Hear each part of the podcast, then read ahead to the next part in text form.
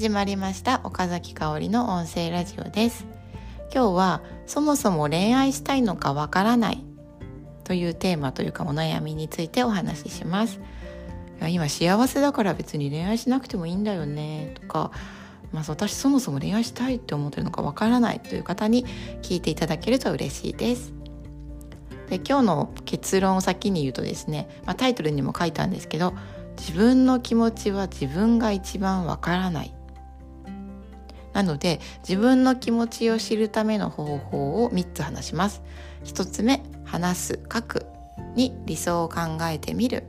3これだけは嫌を考えてみる。でなぜ私がこの話をしようと思ったかというと私がこれそもそも恋愛したいのかわからないっていう時期がありました。でその理由はですねまあ、なんといっても仕事が楽しい友達も大好き。でコミュニティの人とのつながりも楽しいし健康だしもう今幸せって思ってたんですよね。だから別に恋愛っていいかなって思ってた時期が社会人になってからもあるし学生の時も、うん、そういう時期あったんですよね。でもな信頼できる方にですね、まあ、30歳を過ぎる頃だったかな出産にはリミットがあるよっていう話をされた時に、まあ、それは知ってはいたけどあ確かにって思って、まあ、これがかなり衝撃だったんですよね。でそこから私はそもそも恋愛したいのかなっていうことを、まあ、自分なりにこう掘っていったので、まあ、今日はその方法についてお話しします。ま自分の気持ちを知るための方法一つ目話す書くでまずですね話す書くっていうアウトプットをすることは本当に自分の気持ちを知るきっかけになります。で私がやったのは、まあ、友達をはじめ信頼できる人とか自分の好きな人とかあとコーチみたいにこう話を聞くプロの方にそもそも自分が恋愛したいのかわからないんですよねとか結婚って何なんですかねとか男性を好きに今まで男性のことしか好きになったことないけど男性のことが本当に好きなのかなとかですね、ま、ちょっと哲学っぽいんですけど、まあ、そういうことまで結構深掘って考えたんですよ。でなぜ考えてみたかっていうと、30過ぎる頃によく言われますよねなんか「結婚しないの?」とか「いい人いないの?」とかうんと出産はするべきだよ？とか、まあ、いろんなことを、まあ、親戚含めて言われるようになってきて。うん、であとはメディアからもなんか女性の幸せは結婚だみたいなことをいっぱいこう、うんまあ、洗脳されてるって言い方がいいか分からないですけど、まあ、そういう情報がたくさんあって自分の気持ちが自分でだんだん分からなくなってきてる部分が少なからず誰でもあるはずなんですよね。うん、なんかその自分は結婚した方がいいっていうのは本当は親の期待を自分が背負っているだけとか世間一般の常識をに当てはまる人生を歩まないといけないって思っているっていう可能性があるのでなのでそもそも自分は本当に恋愛したいのか結婚したいのかっていうのを掘ってみるっていうのは、まあ、すごく大事なので話す書くっていうのもとっても大事な気づくための一つの方法だと思います。で2つ目の方法としては理想を考えてみる私の場合は5年後と10年後っていうのを描いてみました。5年後の自分は何歳になるんだっけ？10年後の自分は何歳だっけ？その時親は何歳で妹たちは何歳で、まあ、今ね濃い関係を築いてる方々は何歳でっていうのを書いてみたんですよ。そうすると結構ありありと自分と周りの人たちのなんていうか人生が浮かび上がってきてえこの時この年齢の時自分はどんな状態でいたいかって言われると私はですね、まあ、その当時30歳前後で描いた時に5年後とか10年後にパートナーと子供がいるっていうビジョンが浮かんだんですよね。であそうなんだ私パートナーと子供欲しいんだってその時に何て言うのかな本当に本気で思ったっていう経験をしました。でとはいえですねこの理想や夢を描くっていうのがなかなかこう考えにくいよとかそんなこと慣れてないよっていう方もいると思うのでここからが3つ目です。これだけは嫌っていうのを考えてみる。でこれはなぜこれだけは嫌を考えるのかというとですね理想の反対は嫌っていう現実なんですよ。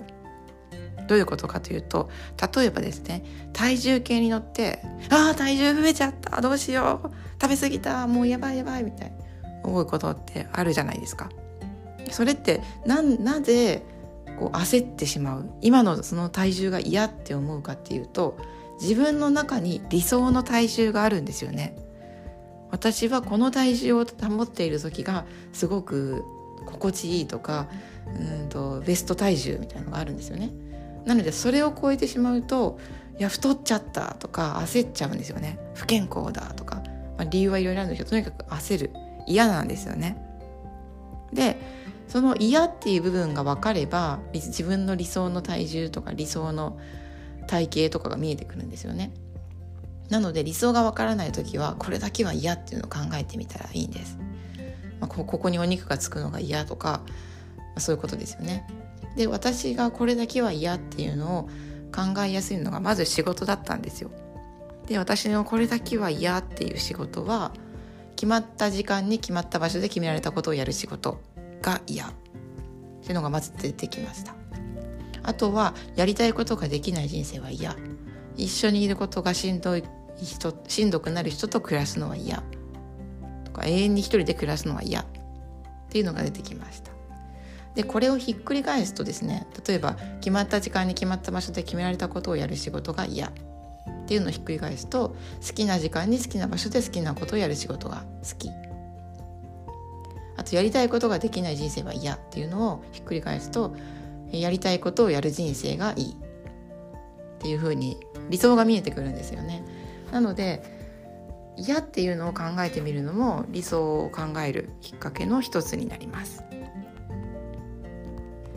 で今日のポイントを繰り返しますね。自分の気持ちは自分が一番わからないから自分の気持ちを知るための方法1話す書く。2理想を考えてみる。3これだけは嫌っていうのを考えてみる。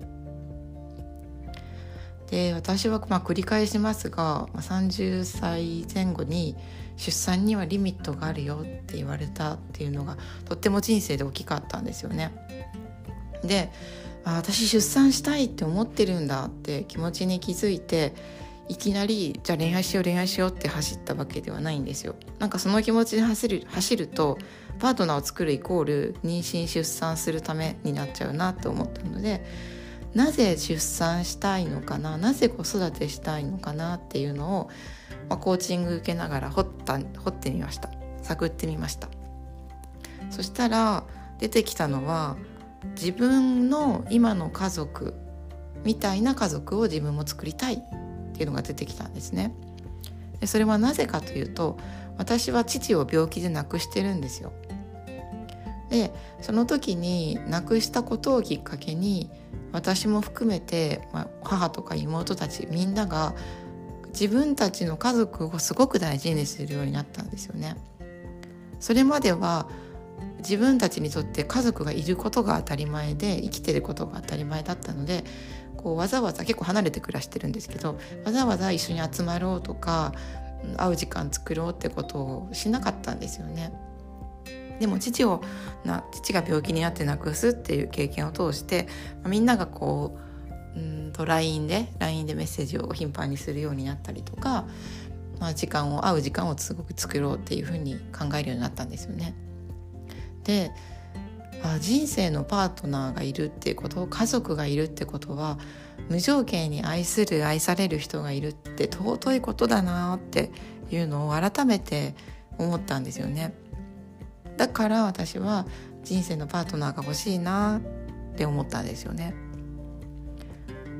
だから私は恋愛したいのがわからないそもそも恋愛したいかわからないってなった時はまあ、そこは掘ってみると本当に欲しいのかっていうのが見えてくる。恋愛したいのかっていうのが見えてくる。で本当に恋愛したいと思った時に人は本気で行動しようって思えるんだと思います。なのでもう誰かに言われたからする恋愛ってとっても辛いと思うので、